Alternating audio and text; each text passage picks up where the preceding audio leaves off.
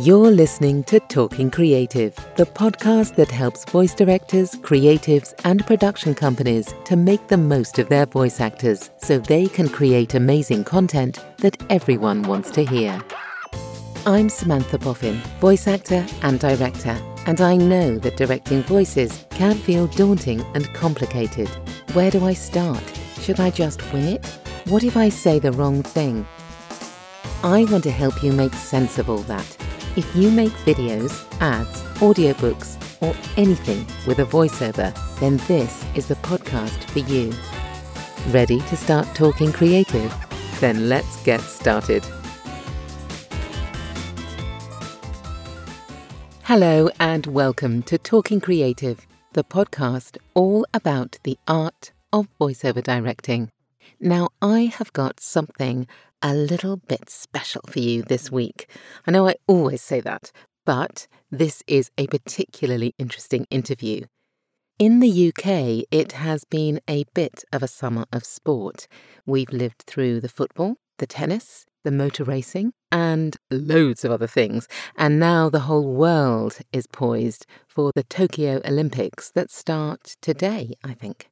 Well, this got me thinking about all of the thousands of sports voices that have been listened to and will be being heard over the next few weeks. Different languages and backgrounds and countries, all creating the drama that is the Olympic Games.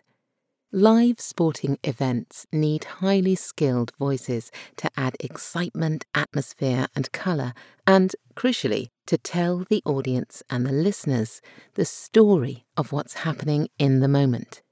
So, how do you, as a director, work with live voices? What do you need to think about when you're booking them, and what happens on the day? What particular skills do they need to bring with them into the arena? whether they're behind the scenes observing, involved in the moment, or reflecting on the action. To get us started, I think we need an MC. and today, I am delighted to bring you an interview I had yesterday with a really good friend of mine. She's a voice actor, but she's also the only female licensed boxing MC in the UK. And this is what Verity Panther and I chatted about.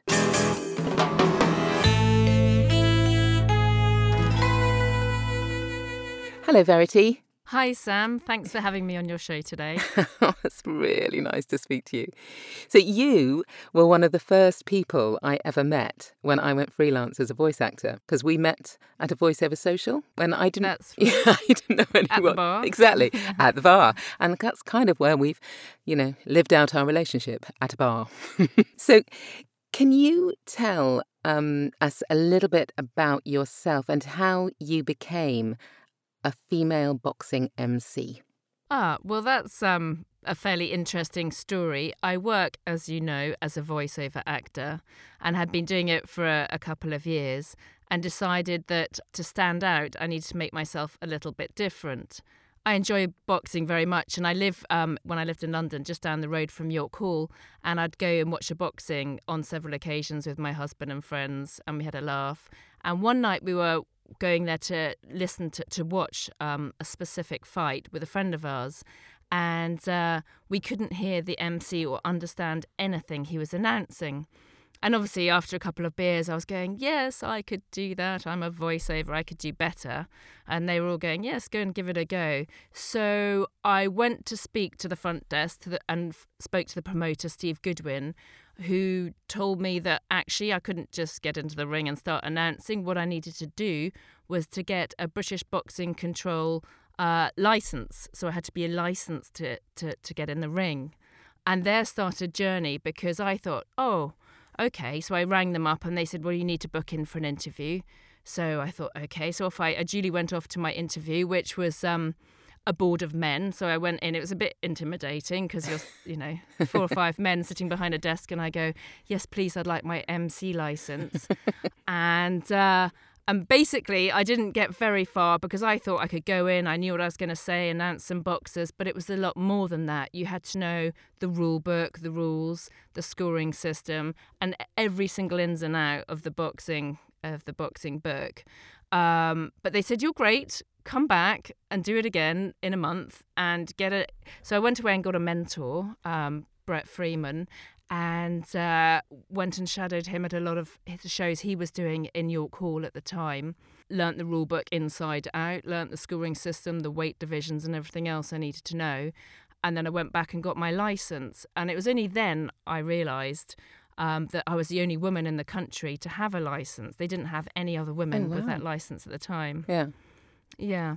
Um, but then once I'd got it, I was really excited. I'd done it. But then the next step, I had to go and find some work and get in the ring in front of everyone. And I hadn't quite thought that bit through. I was, yeah, yeah, yeah, I'll go and get my license and do this. But actually, I'm quite, quite shy in front of people. I find it quite nerve wracking to stand up in front of a crowd of a thousand people and start talking on a microphone. It was rather daunting. Yeah. Yeah. yeah. Um, and I rem- remember my first show very well. I went to stand in the middle of the ring in Lowestoft. There were, you know, it's a sports hall. It was absolutely packed. They had smoke machines and flashing lights, and everybody was chatting. And I had to stand in the ring and try and hush the crowd and announce the boxers. um, yeah, the adrenaline after that one. I don't think I went to bed that night because I was so psyched after doing it. So I know. Well, I, I've actually seen you um, in the ring. I've seen you actually do your emceeing, and it's quite incredible seeing you because, as the only woman really in that, literally in that arena, it must be so intimidating. I was so impressed when you got up in front of this massive crowd. Yeah, it's interesting you say that because I didn't feel that I was a woman and it was intimidating. I just felt I was very much out of my comfort zone and it's not something I'd done ah, before. Yeah. It was, I think a lot of it sort of stemmed from the fact that as a voice uh, voiceover, you're in a little booth talking to a microphone, Yep. and that's it. And maybe somebody dials in and you get to see a face on a screen, or you're in the studio and people are looking at you, but you're not in front of a massive crowd and having to control them. And I hadn't really sort of factored that in, and that was intimidating. And at York Hall, when you stand in York Hall in the middle and there are a thousand people packed in there, there's a balcony that comes over and it feels like you could reach the guys on the balcony when they're leaving, leaning over and shouting. Well, the guys and the girls, just the, the crowd in general. Um, but it was fantastic as well. I really enjoyed it. And it's just, I feel really comfortable there now. But it's interesting. The first one sticks in my mind. um, but the more I do, the easier it gets. And I'm just quite confident with what I'm doing. And it's all about preparation as well. Yeah, no, I, I, I bet. Well, I mean, we'll, we'll talk about that in a minute, actually. But I, what, what I was really interested in is so, although you are live in front of an audience, the same sort of skills that you bring to it are relevant for behind the scenes voiceovers as well, because presumably being a live voice is very different from being a scripted non live voice. And what sort of skills do you think those kind of voice artists, people like you who are commentating live on sports, what kind of skills do you think they need? Ah, well, there are some similarities from working in a booth. For example, you do your preparation, you do your research. You don't want to be standing in the ring announcing the na- somebody's name wrong. That would be rather embarrassing. Um, but if you're a live announcer, things are thrown at you that you're not aware of. Um, it might be a sudden announcement. s- The promoter might want you to um, talk a bit more about the sponsorship of the evening.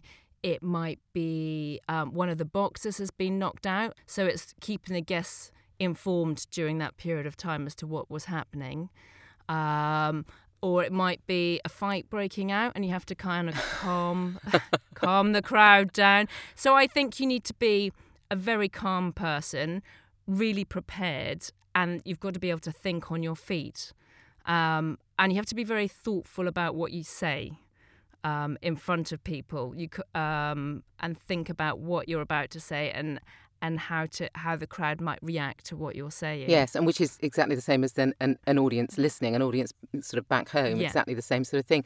So yeah, so you so not only have you got to be prepared and and think on your feet and in the moment, you've also got to really know your sport, haven't you?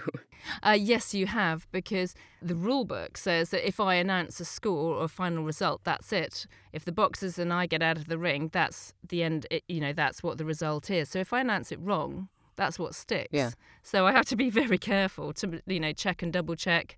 So I liaise a lot with the team around me on the night. I mean, that's a big part of, of what I do to know exactly what is going on and, and and what the scorecards are and what the ref's doing and what the timekeeper's doing. And also know, knowing how to react to you know what's happening in front of your eyes, knowing how that sport is likely to pan out. Yes, absolutely. You've got to. I think I think if you're going to be involved in a sport, you need to understand the sport and know about it. Um, I'm not. I, I never boxed. Sadly, I, I kind of wish I had actually grown up boxing, but I didn't. So I was sort of newer into the boxing family and welcomed in. But um, yes, I've tried to find out everything I can about boxing, read about it, watch a lot of fights, and get involved. But I think that's like anything you do in life. If you're going to do it, get involved, get stuck in, and find out as much as you can. Yeah, absolutely. And on the day, presumably you have a rehearsal. How, do, how does a typical day work for you? Ah, uh, I don't. I don't have a rehearsal. So the night before, I'll go onto a website called BoxRec to find out all the statistics on the boxes I'm going to announce because I'm responsible for getting that right and reading it out correctly. Um, but on the day, I'll speak to the promoter and see if there's any special sponsorship requirements for, for that day. I'll speak to the whip to get the running order of the evening. Um, and he also tells me whether or not the boxes are ready to come out. I'll speak to the British Boxing Board of Control officials um, they do all the weigh ins and you get the short colour from them. I mean, this is where being a woman stands out a little bit because the male MCs will wander around the dressing rooms and go and chat to the boxers themselves in their dressing rooms and find out what colour shorts they're wearing.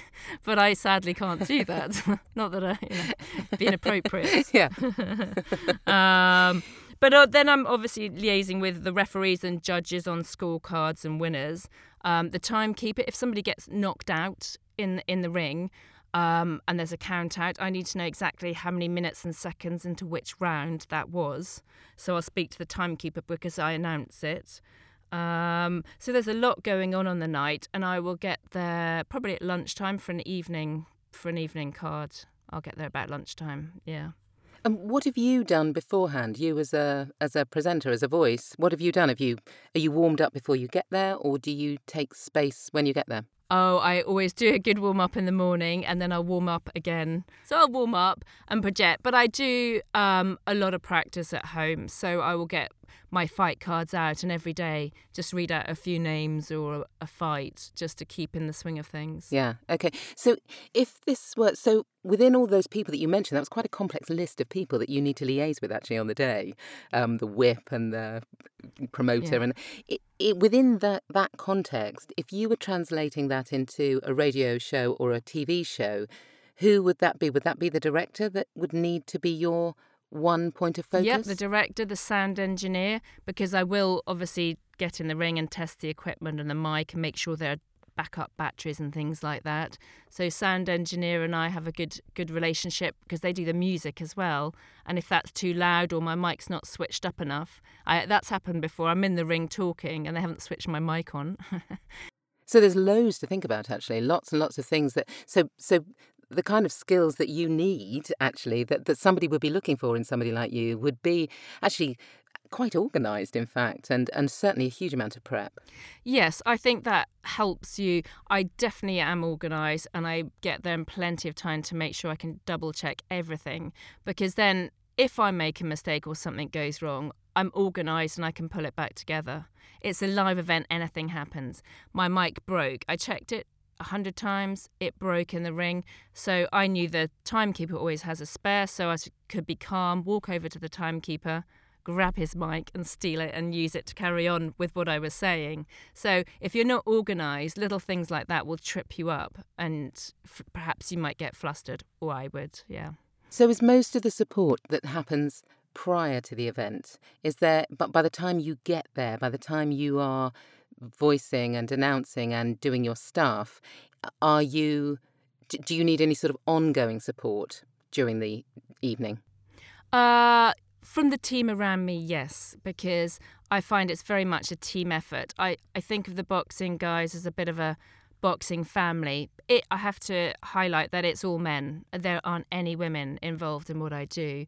Sitting ringside, I'm in a row of men on the front seats. So it's all the judges, all the referees, um, all the officials, Uh, even the paramedics are, are male and the doctors are men. Um, and I make sure I always get there in time to talk to them all before. They all know exactly who I am. Um, and I work at, I've been working at York Hall for many years now, and I and it's the same faces going round. And what I will say is they're all very welcoming and offer me every kind of support I could hope for. And if something's happened in a in a fight that I'm not clear about, I will ask them and they'll explain it to me. And especially when I was when I was newer and I was getting involved, um, they'd take time out to, to explain what was going on. So where do you see your role sitting as a sports voice? So well, I definitely see myself as a storyteller. The boxer comes out. I mean, they're getting in the ring and putting their lives at risk, if you ask me. So I see myself, each and every boxer, the least I can do is get his statistics right, get his short collar right, get his name announced right, where he's from correct. And I'll tell a story about the boxer when he comes in. So there's one, obviously, from the blue corner and one for the red corner. And I tell that story. And then after the fight, especially if it's been a good fight, I'll get the you know crowd to put their hands together and give both boxers a round of applause, regardless of who's won. You know, if they've both put in 100% effort and it was really, really exciting and the crowd are going wild. So I feel I'm telling a story for each boxer, for each bout that they, they have. Um, and for the evening. And then, so that's one side. And then the other side is advertising, obviously, for the, all the um, sponsorship, but also controlling, uh, all, almost a controller, controlling the crowd to a certain extent, if you can control a crowd um, when they're being out of line or doing something they shouldn't be doing, which can happen. But also, co- presumably, connecting with the audience as well. I mean, you need to be the right kind of person for the audience to actually respond to. Yes, and I love it when I get out of the ring and people come up to me going, Oh, I love your jacket. Oh, you did a great job. So lovely to see a, a woman in the ring. Um, I say the jacket because I've got a logo on the back, a special sort of MC logo that I designed. Um, and it's really, I really, really love the crowd coming and talking to me afterwards um, and giving me some feedback and, and, and liking what I do. I think that's very important for me. So, working live, it's not so very different if you were working live in the room or working live, you know, as a voiceover, commentating in a in a booth you've still got to cope with the fact that there's a kind of noise that you've got to get over and a drama that you've got to pretty much get above and go with. Do you think that's um, do you think that's a very particular kind of skill? Yeah, I think I don't think that you can suddenly start shouting to get over the noise of the crowd. When I was um, at a, doing a fight for Brad Pauls, he had a huge amount of supporters with him, and the noise was incredible. But that creates such an amazing buzz and such a brilliant atmosphere. I really enjoy it. But you just know there's no point talking, even with a microphone. You've got no chance, no chance to, to be heard. So you just wait and wait till it dies down a bit, really but I, I love it when when the vibe and everyone's really excited about a particular fight or it's an English title fight or a world title fight and the crowd are going mad. It's just I don't compete with it, but if it's televised, I did a fight up in Scotland and it was televised, then you have to carry on regardless, but they've got all the technology to to quieten the crowd with, you know, from a technical point of view.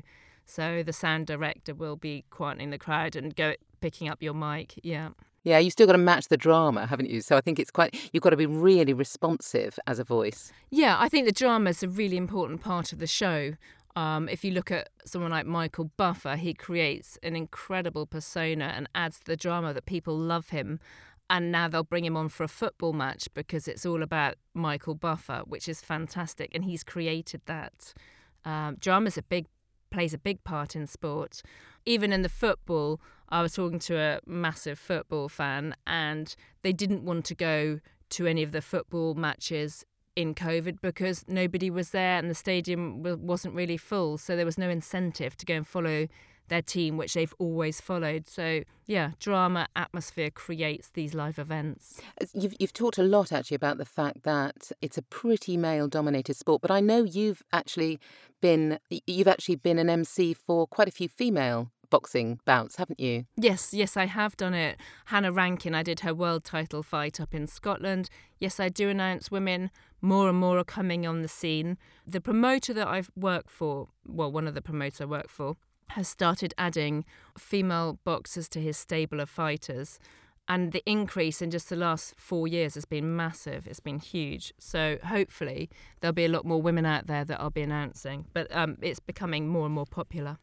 Do you see yourself as quite pioneering? Yes, it's a role I fell into. It's not something I thought about when I started on this journey at all.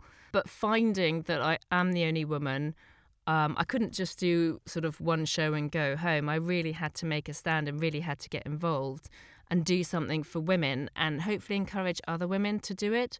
I think the vacancy was there because people don't think about it. I don't think it was a conscious, we'll just have men. I don't think there's been a woman before who thought, that's what I want to go and do. But I get on really well with a British Boxing Board of Control. I've got involved with everything everybody's doing. They all respect my work because they said, well, if you were no good, you wouldn't be asked to do it. Doesn't matter what gender you are or anything else, it's whether or not you're good enough. Yeah.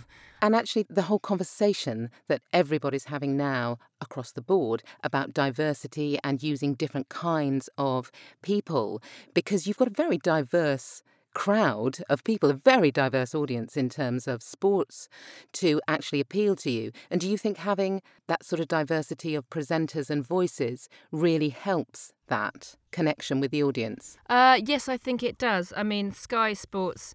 Um, only a few years ago, brought on Anna Woolhouse to do the presenting.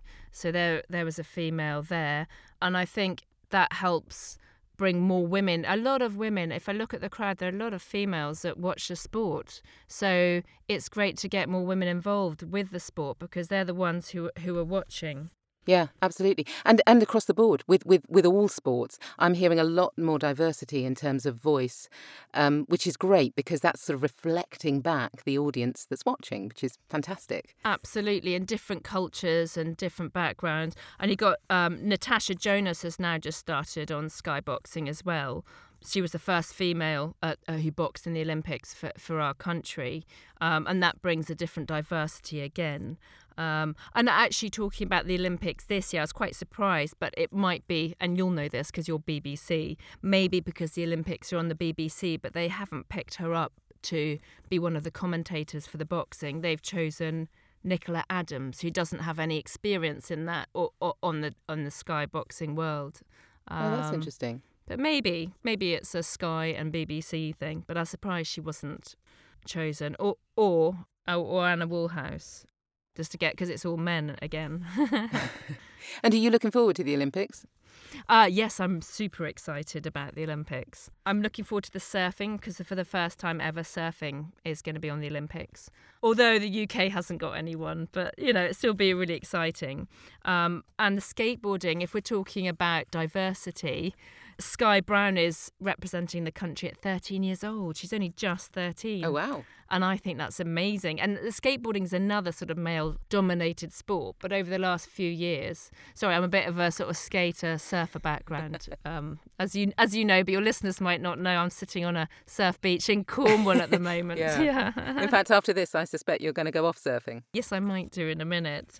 um, but she's bringing females into into skateboarding and highlighting that a 13 year old girl can be as good as a male counterpart or a 20 year old or a 25 year old and do the most amazing tricks.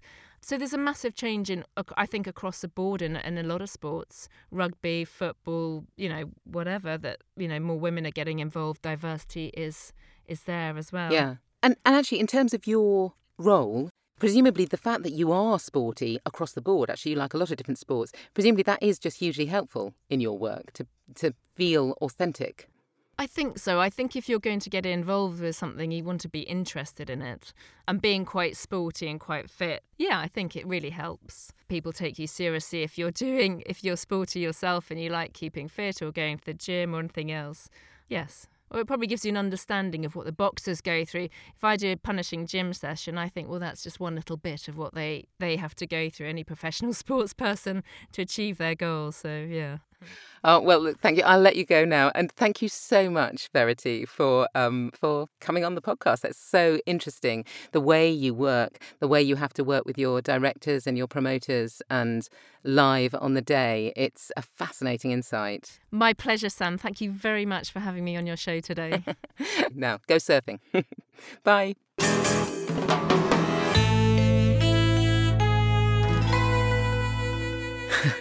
Just brilliant. She is such a legend.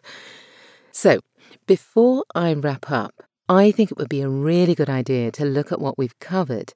So, if you are booking a live sports voice for an event, a TV or a radio show, or even a podcast, what do you need to think about? Because they're not necessarily your standard voiceover. So, sports voices, particularly if they're voicing live, need a very particular skill set. They need to be knowledgeable and interested in either one particular sport, or perhaps they're sports journalists who can adapt to many different events. Either way, they need to understand quite complex rules, scoring systems, and the ins and outs of the sport so they can bring expertise and awareness to their performance. Why? Well, because if they're live, they need to be able to adapt in the moment and really know what they're talking about. Experience in live presenting, therefore, is important, and they need to understand not just the sport, but also their tech, who's who on the production team, and what to do if things go wrong. They're talking in the moment, so they need to be flexible, reactive, and have sound editorial judgment. They need to be able to understand the drama that's unfolding in front of them and be aware of their audience and what they might be thinking. And, appropriately, they need to be excellent team players because you, as a director, need to be able to work really closely with your voice. So, building relationships with them is a great idea. And they need to be calm, organised, and have really good research skills and attention to detail. And of course, more than anything else, probably, they are the storyteller. They're relaying the beginning, the middle, and the end of the drama, and the audience or the crowd want to be with them all the way. And right now, thinking about diversity is a really hot topic. Sport resonates with everyone. It's such a varied audience, and it can be such a powerful medium that, and I really, really believe this, there is a responsibility to be thinking about how we can reflect all our audience with the voices we choose. And on that exciting note, let's call this an episode. After all, there are games to be played and races to be won, and we don't want to miss them. I really hope that you enjoyed this episode and that it was really useful as well. All Verity's details are in the show notes. So until next time, I'm Samantha Boffin, and this was Talking Creative. Do connect with me on LinkedIn for more voiceover chat. I'm very easy to find. Just search for Samantha Boffin. Thank you for listening. Bye.